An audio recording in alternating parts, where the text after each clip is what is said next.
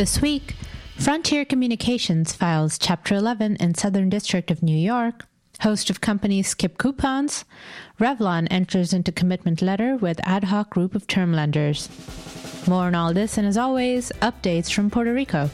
Welcome to the Week in Reorg. Hello, and welcome to the Reorg podcast, where we bring you the latest top developments in high yield, distressed debt, and bankruptcy. I'm Connor Skelding. And I'm Raksha Manjunath. Later this episode, the First Day team will review first quarter 2020 bankruptcy filings, and we'll hear from legal analyst Sean Daly. It's Sunday, April 19th. Frontier Communications filed for Chapter 11 in the Southern District of New York, disclosing entrance into a restructuring support agreement and term sheet with holders of more than 75% of the company's approximately $11 billion in outstanding unsecured notes that would hand over over 100% of pre diluted reorganized equity to the unsecured notes, in addition to take back debt and a partial cash paydown. The contemplated restructuring would, quote, leave unimpaired all general unsecured creditors and holders of secured and subsidiary debt, and is expected to reduce the company's debt by over $10 billion. In addition, the debtors disclosed commitments for $460 million in DIP financing, which, along with in excess of $700 million in cash on hand, represents total liquidity in excess of $1.1 billion. While the DIP funding was not up for hearing at this week's first day hearing, the ad hoc committee of first lien lenders and the ad hoc group of second lien lenders both objected to the financing, with the first lien group commenting that the debtor's RSA, quote, is a fragile house of cards that will not withstand scrutiny as these cases unfold. The group argues that the debtor's restructuring construct would, quote, deprive senior lenders of their contractual entitlements to default interest and pro rata payments that they would otherwise be entitled to if their debt is to be unimpaired. Asserting that the debtors do not need the proposed DIP loan, the first lien lenders point to the fact that the debtors reported having more than $700 million in cash on hand as of the petition date, and that they will receive an additional $1.35 billion in sale proceeds upon closing the sale of their Pacific Northwest assets.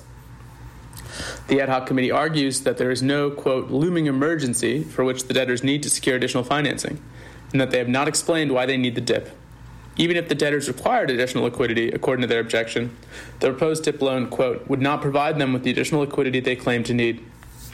One of the key requirements of the proposed DIP is that the debtors fully repay the pre petition revolving lenders, the objection adds. The first lien lenders assert that this would result in the $460 million DIP loan requiring the debtors to, quote, selectively repay $850 million of pre petition first lien revolving loans, thereby reducing the debtor's liquidity rather than increasing it.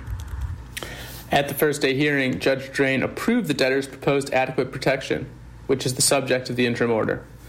In approving the request, Judge Drain said that because the interim relief did not involve any DIP funding, the adequate protection rights of the first and second lien parties would be, quote, fairly minimal at this point. The court also noted that the payment of professional fees and non default rate interest were both, quote, quite sufficient under the circumstances. Judge Drain asked the debtors to make several changes to the proposed form of interim order, including the removal of, quote, broad release provisions and the inclusion of further explanation regarding the potential future recharacterization of the adequate protection payments. He encouraged the debtors and the ad hoc groups to focus on a, quote, sensible resolution of their differences, or at least to narrow their issues in the interim period. A host of companies this week elected to skip scheduled coupons and enter 30 day grace periods as the COVID 19 pandemic's grip tightened on industries from energy to retail. Ultra Petroleum, which last September suspended drilling in its Pinedale field in Wyoming, declined to pay coupons on its 6.875% senior notes due 2022 and 7.125% senior notes due 2025. The company on April 14th disclosed going concern language and said it expected to be precluded from additional revolver draws unless it obtained a waiver from lenders. Diamond Offshore decided it would not make the semi-annual interest payment on its 5.70% senior notes to 2039, instead retaining Lazard Freres and Paul Weiss to assist it, its evaluating, quote, various alternatives with respect to its capital structure. The company's bondholders are organizing with Milbank, according to sources. Intelsat chose to withhold a $125 million interest payment due Wednesday on its 8.5% Jackson notes due 2024 after parent Intelsat last week withdrew 2020 guidance and delayed its first quarter 10Q. and Intelsat Jackson Crossholder Group is working with Centerview, while a group of Jackson unsecured Lux and ICF noteholders is working with Houlihan Lokey. Appaloosa Management, which holds both the debt and equity in Intelsat, is working with Paul Weiss. Moving on to Neiman Marcus, according to a letter sent to Neiman's board by Marble Ridge Capital, Neiman Marcus did not make the interest payment on the bonds that Marble Ridge owns. According to the letter, quote, as you know, Neiman Marcus Group Ltd. LLC failed to make its payment of interest due on bonds owned by Marble Ridge. Neiman Marcus is now in default on its payment obligations and can no longer hide behind its protestations to the contrary. Accordingly, please be advised that Marble Ridge will take all necessary actions to protect its rights, including its right to seek all remedies, all of which were expressly preserved. JCPenney elected to pass on a $12 million coupon due on its 6.375% notes due 2036, choosing instead to enter the 30 day grace period to, quote, evaluate certain strategic alternatives, none of which have been implemented at this time. Service King skipped a $14.8 million coupon payment due April 1st on its $375 million 7.875% unsecured notes due 2022, but said it would make the payment by the end of a 30 day grace period, according to sources. Revlon disclosed entrance this week into a commitment letter with an ad hoc group of term lenders. Under the commitment, the group is backstopping $850 million in new money financing the proceeds of which would be used to repay Revlon's $200 million 2019 term loan facility, pay fees and expenses in connection with the refinancing, and, to the extent of any excess, for general corporate purposes. The refinancing transaction also contemplates the roll up of a portion of Revlon's $1.7 billion 2016 term loan into two new roll up facilities. Each of the $850 million new money facility and the two roll up facilities are to be secured and guaranteed by specified brand assets, which would be contributed to Brandco subsidiaries. The new facilities would prime any amount of the 2016 term loan with respect to the value of these specified brand assets. The company's disclosures do not specify the holdings of the supporting ad hoc group.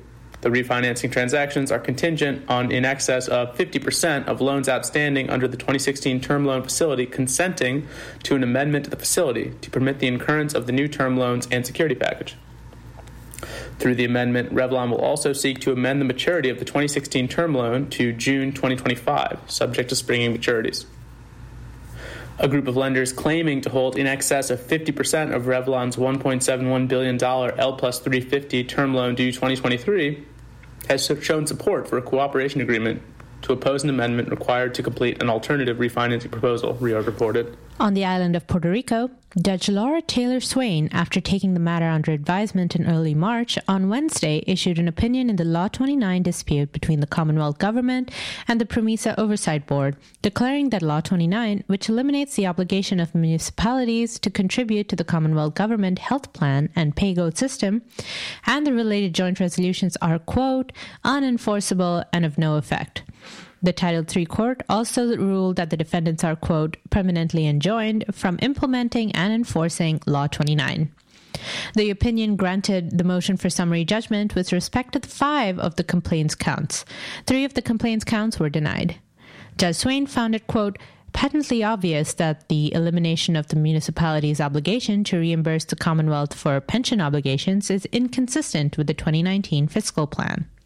Also on Wednesday, Puerto Rico Electric Power Authority Executive Director Jose Ortiz signaled that the utility's restructuring support agreement is likely to be renegotiated in light of the COVID 19 pandemic, pointing to anticipated amendments to PREPA's fiscal plan and recovery metrics as factors driving a potential reworking of the RSA.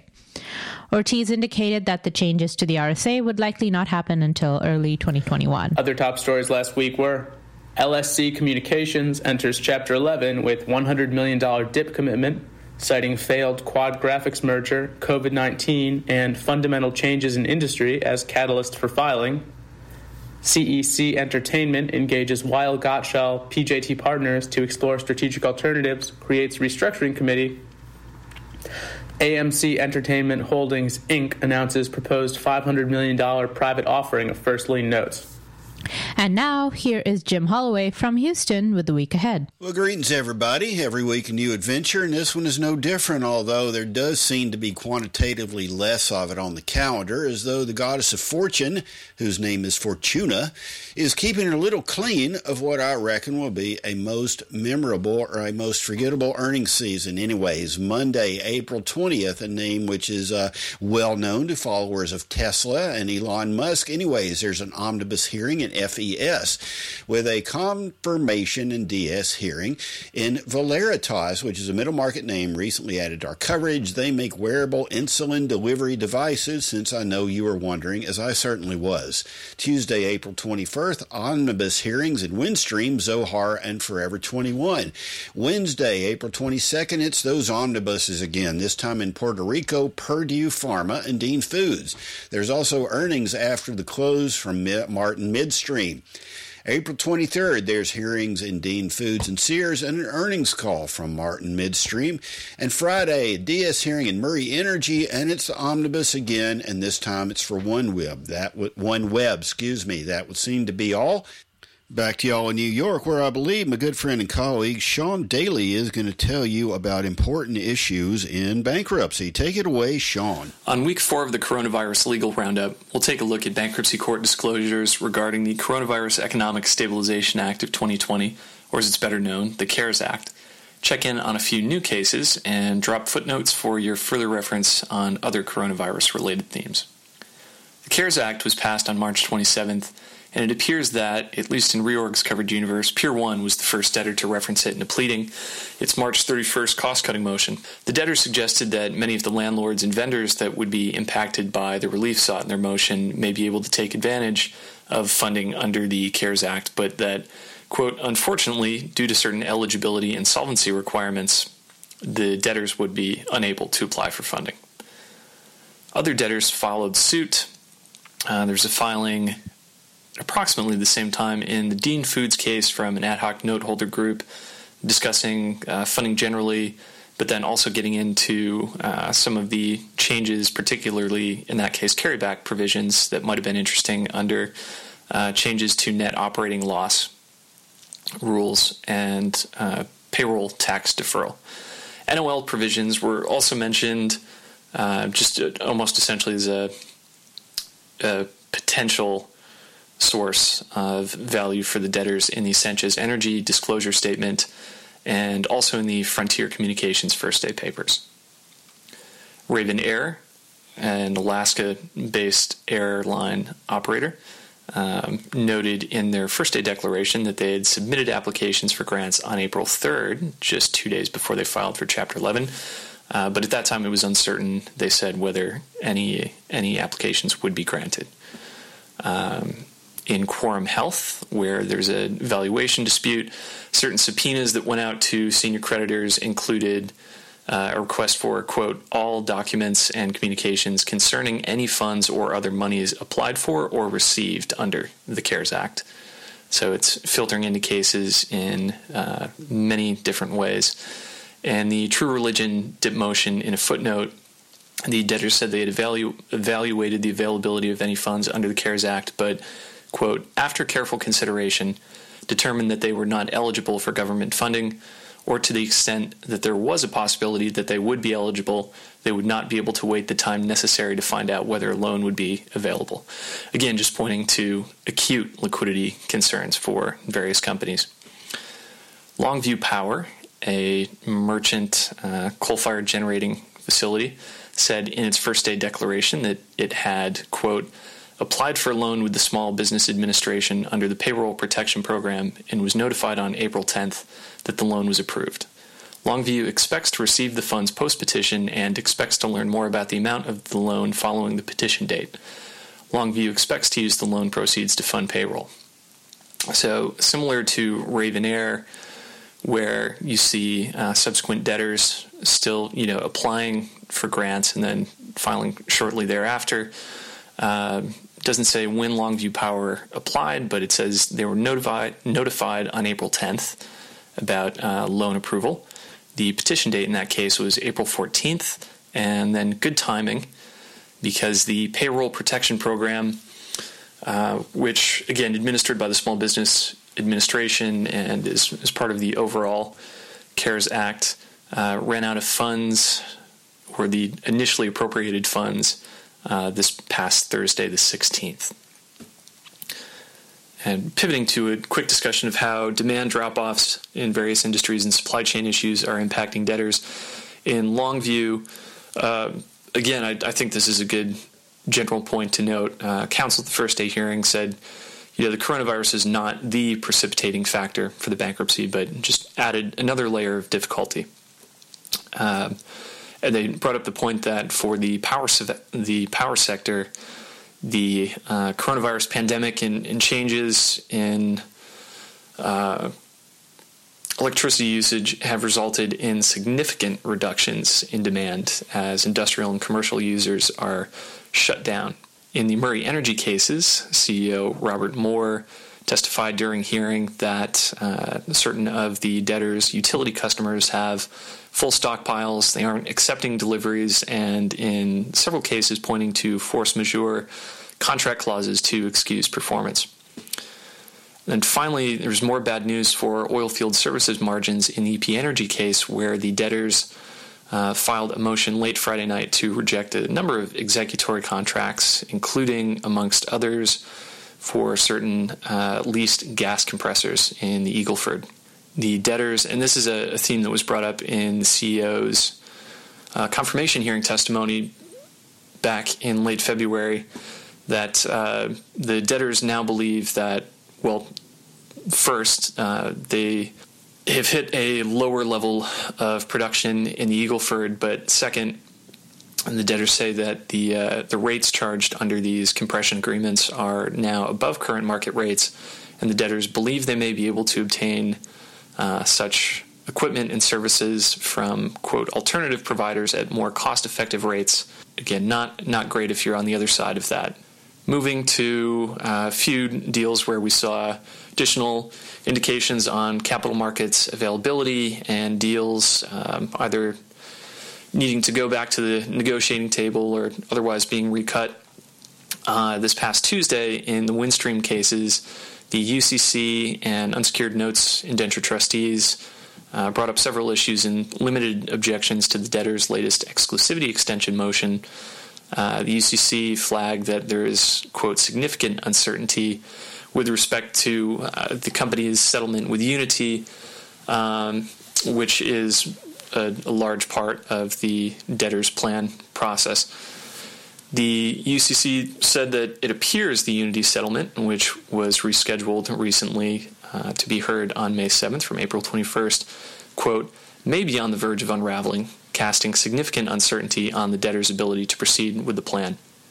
So it's an interesting example of how, in this case, a non debtor matter or general market volatility, I guess, is spilled over into a Chapter 11 case is background part of the Windstream debtor settlement with Uniti announced at the beginning of March uh, included a, a, provision where certain funds that Uniti would pay to the Windstream debtors would be raised from a sale of Uniti common stock to Windstream first lien creditors led by Elliott Management. The share count and offering price were locked in. For that stock, it was set at $6.33 in order to reflect uh, what the party said was the closing price on the date when an agreement in principle for the settlement was first reached. Uniti, for reference, since then, Uniti closed just under $10 the day prior to the announcement of the settlement at the beginning of March, then decreased to the low $5 range at the uh, market's latest nadir in mid to late March, and then closed this Friday at $5.11. So, obviously, some, some concern for that element of the settlement hearing on a motion to approve the settlement was pushed to late uh, was pushed in late March from April 3rd to April 21st, and then as, as just mentioned a minute ago, more recently from April 21st to May 7th. Also, the trial in the Uniti adversary proceeding, which was previously adjourned in light of the settlement announcement, has been rescheduled to begin on May 12th. If the Uniti settlement, um, and this is from the debtors in a notice earlier this month, quote, is not finalized and approved before that date The debtors noted in that same notice that uh, the plans uh, plan support agreement entered into at the approximately the same time as the Uniti settlement um, includes a milestone for the debtors to obtain approval of the Uniti settlement and a backstop commitment agreement for uh, certain new money to the Windstream debtors' estates by no later than April 22nd, and that uh, failure to meet that milestone would give right to certain termination rights under the PSA. According to the notice in, uh, again, early April, the debtors said they, quote, are currently discussing extending this milestone with the required parties under the PSA. Um, but if that hasn't changed, March 22nd coming up this week. Finally, a uh, few more mothball motions in retail cases. True Religion debtors uh, mentioned their filing just a minute ago. They they filed one, and then there's a hearing this coming Tuesday in Forever 21, where uh, slightly different from the pattern we've seen in other cases. Uh, the buyer of the Forever 21 assets sale was approved in February, I believe. Uh, the buyer, as opposed to the estate, has asked, and and again, given that sort of back fact pattern, uh, the buyers asked the court to modify the sale order to provide that inventory in stores. Um, even if a, a, lease contract is rejected, the inventory would not be deemed abandoned so that the debtors could conduct going out of business sales at a later point in time when, again, stores are uh, open back up. They're also asking to pay rent only when the going out of business sales are being conducted, so not right now. Um, again, hearing on that Tuesday, so it'll be interesting to see how that one shakes out. And that's it for me this week. Stay healthy, and now here is the first day team to discuss Q1 bankruptcies. Hi, I'm Karen. I'm talking today with the team at Reorg First Day, Jessica Steinhagen and Ian Howland.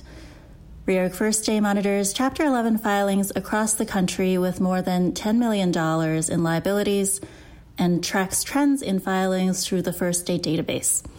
Jessica and Ian are going to give us a bird's eye view uh, today of Chapter 11 filing activity in the first quarter of 2020. To start us off, Jessica, can you tell us about the level of Chapter 11 filing activity throughout the first quarter of 2020?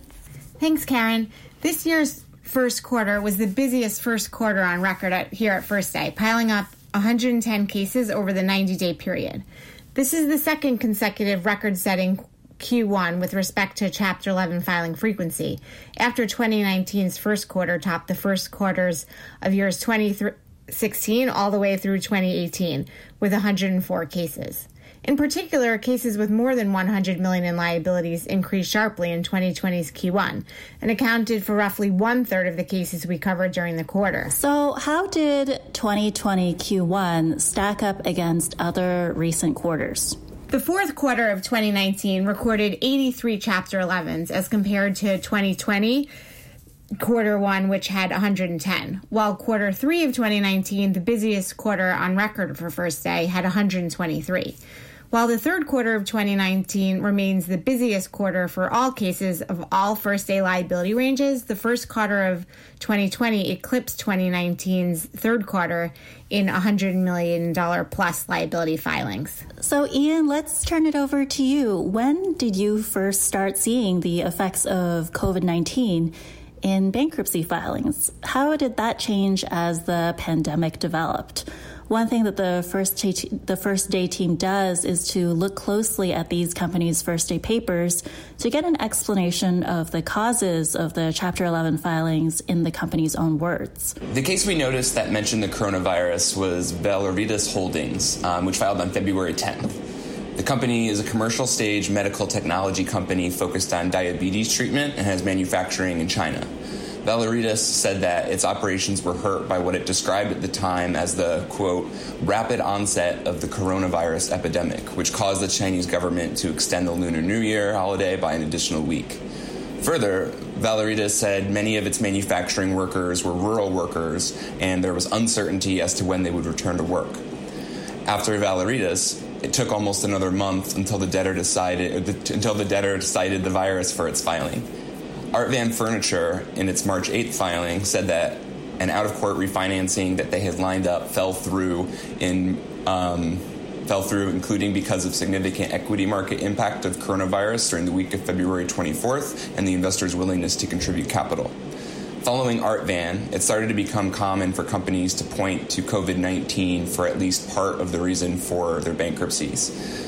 The day after Van, or, or, the day after Art Van filed, Bluestem Brands also filed, saying that the debtor's operating environment was likely to get worse as COVID 19 impacts the retail space worldwide. Bluestem, a direct to consumer retailer for fashion, home, and entertainment merchandise, also noted that factories in China were closed and operating below capacity, leading to delayed receipts. The next day, on March 10th, thermal coal producer Foresight Energy said that the international coal market had come under additional pressure due to COVID 19 related slowdown in the global economy. So that brings us to March 10th one month after you first noticed the pandemic being cited as a cause for Chapter 11 filings in the cases that First Day tracks. And what's happened since then? As March continued and COVID 19 kept spreading, debtors blaming the virus on their filings piled up, affecting such diverse debtors as Meatpacker Mountain States Rosen, stem cell therapy developer BioRestorative Therapies, and Miami Air International. Another airline shortly followed, as Alaska based Ravn Air filed at the start of the second quarter on April 5th. Another transportation provider also suffered as New York City taxi medallion owner Walker Service Corp said it had to suspend operations during the pandemic, noting though that even before the pandemic, the value of its medallions had significantly dropped. Later in March, global communications company OneWeb, with close to 2 billion in funded debt, cited the COVID-19 pandemic and its resulting impact on the global economy for its bankruptcy as it anticipated funding opportunities dried up. The energy sector also suffered as supplier for oil fields and other industrial markets, Carbo Ceramics, in its March 27th filing, point, pointed to the pandemic and severe disruption and volatility in the market that may ultimately result in the debtors falling short of their forecasted receipts. Um, the real estate industry also saw a hit. Um, there was a single asset real estate filer in the Southern District of New York that filed on April 1st. That was just after the end of the first quarter. And it said that COVID 19 was the singular reason for its filing. And it has dramatically changed the landscape for real estate transactions in New York City, if not nationwide said um, this particular filer. Um, coronavirus related reasons for filings continued in April, and we can touch on those in our next quarterly recap. And uh, which sectors saw the biggest increases in Chapter 11 filing activity this past quarter? So, from 2019's fourth quarter to 2020's first, consumer discretionary filings increased 40%, consumer staples cases jumped 57%. Energy filings went up 75%, and material sector cases rose by a factor of seven. There was also a spike in filings classified under the other sector as largely caused by the sexual abuse claim focused cases of nonprofits, Boy Scouts of America, and multiple Catholic Church entities. The only sectors that saw fewer filings in this most recent quarter, after 2019's fourth, were communication services, industrials, and real estate. What were the quarter's biggest Chapter 11 filers uh, when it comes to debt loads? The first quarter's biggest filers were McDermott International, American Commercial Lines, the McClatchy Company, Foresight Energy, and OneWeb Holdings, all of which reported liabilities between 1 billion and 10 billion. Of those companies, McDermott had the most debt, reporting approximately 9.9 billion in liabilities. So I know that retail has been a busy industry with respect to Chapter 11 filings over the past several years, something uh, that uh, First Day has been keeping an eye on. What types of retailers filed in Q1, Jessica, and how have these cases and the filings themselves been impacted by coronavirus concerns? After a brief lull in retail filings, which in general have stayed pretty consistent over the last few years, 2020's first retail chain case was filed by Pier 1 on February 17th, which is the first retail chain filing after Destination Maternity filed Chapter 11 on October 21st of last year. Other retail chain filers from 2020's first quarter are furniture store Art Van, New York sporting goods retail chain Modell Sporting Goods, and the owner of stationery and greeting card company Papyrus's retail operations. Due to coronavirus, distressed retail chains will have to find a path forward in an environment with no store operations for the indefinite near term, while the pandemic looms over brick and mortar consumerism. There was also a filing during the quarter by direct to consumer retailer Bluestem, which has no brick and mortar operations but has still been hindered by liquidity constraints, a weak sales performance during the 2019 holiday season, and competition from Amazon and Walmart. How about for restaurant chains? Did you see any of those during the quarter? Restaurant chain bankruptcies outpaced retail chain bankruptcies in the first quarter, with six companies representing nine brands as either owners, franchisors, or franchisees, including Logan's Roadhouse, Old Chicago Pizza, Cosi, Sonic, MOD Pizza, Village Inn, and Krystal, all filing within the first two months of the year. From 2016 through 2019, restaurant chain filings have been pretty steady, with about 10 cases, or with 10 cases exactly in each of 2016, 2017, and 2018, and eight, or, and eight cases in 2018. So six within the first two months is a pretty big jump historically. In fact, the January filings of Krystal, Village Inn, and Bar Louie alone represent more than half the number of restaurant locations operated or franchised by companies that filed Chapter 11 for all of 2019. The biggest restaurant filers were Craftworks and Bar Louie, both of which reported liabilities between 100 million and 500 million. Craftworks, which at the time of the filing operated more than 330 steakhouses and craft brewery restaurants under several brands, including Logan's Roadhouse and Old Chicago, cited lower top line sales and deterioration in gross margins as the top contributing factors to the company's underperformance. Gastrobar chain owner Bar Louie attributed its bankruptcy to casual dining industry headwinds, an inconsistent brand experience, increased competition, and deteriorating customer traffic at traditional shopping locations. Bar Louie also cited major changes in consumer behavior, including the general national trend away from casual dining. Other restaurant filers cited shifting consumer tastes and preferences, growth in labor and commodity costs, increased competition, and unfavorable lease terms. There was also COSI, which filed a prior bankruptcy case in 2016 that we had previously reported on. COSI had a different strategy heading into Chapter 11 the second time around. Instead of trying to reorganize and keep the core brick and mortar dining fast casual business alive, the company filed Chapter 11 with the intent of pivoting from physical restaurant locations to a business focused primarily on catering, which could put it in better shape than its restaurant peers currently in the bankruptcy um, with respect to the pandemic. So, Jessica, you've also been keeping an eye on grocers and food distributors. Did you see that they were experiencing similar struggles? There were only a few supermarket bankruptcies in 2019, but 2020 has already started out with a number of them. Fairway Supermarkets filed in January for the second time after its 2016 bankruptcy. This time, the company entered into a restructuring support agreement with an ad hoc group of lenders, and certain pre petition lenders also agreed to provide DIP financing to fund a sale process. Fairway said that since it emerged from its prior case, it has faced market pressures with an increase in competition, including from Amazon, Walmart, and Target, and also online grocers and meal kit operators like Blue Apron and HelloFresh. The first quarter also saw a filing from organic grocery chain Earth Fare, which filed about two weeks after Fairway in early February. Earth Fare filed because of unsuccessful remodeling and expansion efforts and the maturity of its revolver. Both Fairway and Earth Fare ran a sale process, with Earth Fare's assets going to multiple purchasers, including Whole Foods, Winn Dixie, and Aldi, and Fairway's assets also going to multiple purchasers, including Village Supermarket and Amazon Retail. Another grocery chain, Lucky's Market, filed in January, also looking to sell assets, with a few purchasers lined up at the start of the case for different assets. The assets were ultimately sold to Publix and Aldi and others. Just after the third quarter ended, upscale grocer Dean and DeLuca filed on April 1st the company had already ceased operations in the middle of last year because of a failed expansion. However, the company seeks to restructure and preserve the value of the brand and get into a position to reopen the stores. So now let's turn to the energy sector, which didn't have a particularly easy first quarter this year. Is that right, Ian? Yes, it is. There were a lot of oil and gas company filings in the first quarter, almost 60% of which filed during the last three weeks of March. In total, there were 14 energy filers in the first quarter, which is the same number of energy filings during the first quarter of 2016, the busiest year for energy sector Chapter 11 filings to date. Half of these companies reported over 100 million in liabilities, making it the second busiest sector of the year for cases with more than 100 million in debt after the consumer discretionary sector. In addition, six energy companies have filed Chapter 11 in the first two weeks of the second quarter having dealt with the commodity price collapse that began in 2014 and sent a record number of oil and gas companies into bankruptcy during the spring of 2016, 2020's energy filers already had enough to grapple with before the pandemic, including a steep drop in oil prices to start off the year.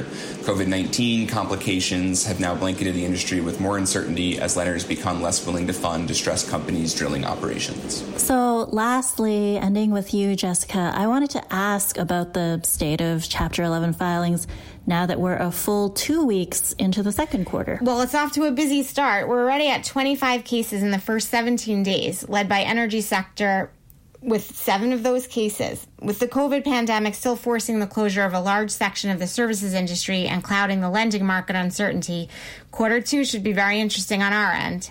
Uh, definitely looks like Q2 will be very interesting, and we'll be catching up with First Day's continuing coverage uh, to keep abreast of all of these new developments. Well, thank you so much, Jessica and Ian, for speaking with us today. And we'll go back to the rest of the team to end off. Thanks to the First Day team. And thank you for listening to another Reorg Weekly Review. As always, find all of our podcasts on reorg.com, iTunes, and SoundCloud. And of course, as always, we hope you and your families are healthy and safe. See you next week.